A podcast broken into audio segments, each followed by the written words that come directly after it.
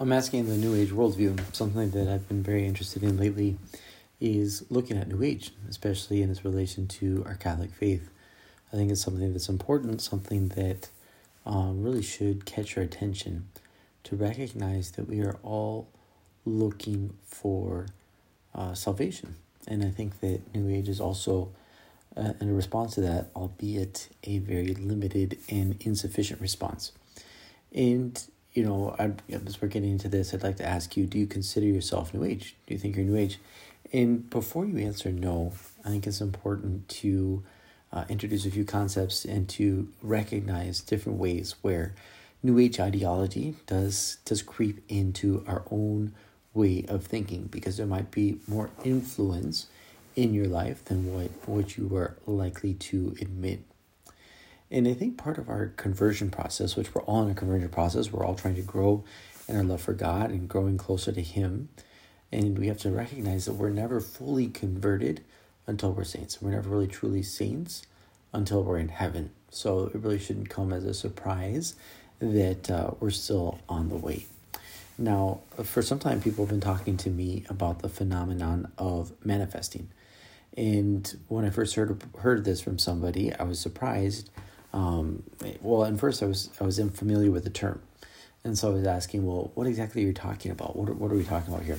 And there's stuff like here by my house where I often um, often drive through it, and I'm amazed at how often I'm able to hit it as a red light, and then even more how long it's able to stay red, even when there's no cross traffic. So you'll be sitting at this empty stoplight, you know, intersection, huge intersection, like three different streets coming together, and nevertheless, uh, somewhat poorly engineered, at least from my point of view.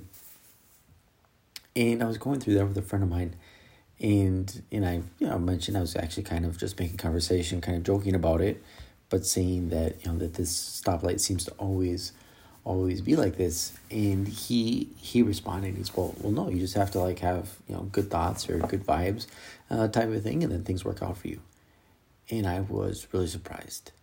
And uh and I asked him you know where, where'd you get this information? Like why, why are you thinking like this? And so we started about talking about the secret which is a book it was also made into a movie uh, by rhonda burns. And it talks a lot about this ideology of manifesting of that you have to think, create your own future uh, in your mind, and then the universe will just have to give it to you. And as I was speaking with him, I told him this is just something that's completely not Catholic. You can't believe that. And this is a perfect example of what is called the law of attraction, which has found many proponents over the years. And the idea is that you have a tremendous impact on the world around you, and you attract the type of events that, uh, according to your state of mind. So if you're thinking positively, you're going to have positive things to come to you. And if you're thinking negatively, you're going to have negative things come to you. And so, after having this experience, which confirmed some of the things that I'd heard, um, well, I decided to look into manifesting and to really get into understanding what's going on with some of these new age ideas.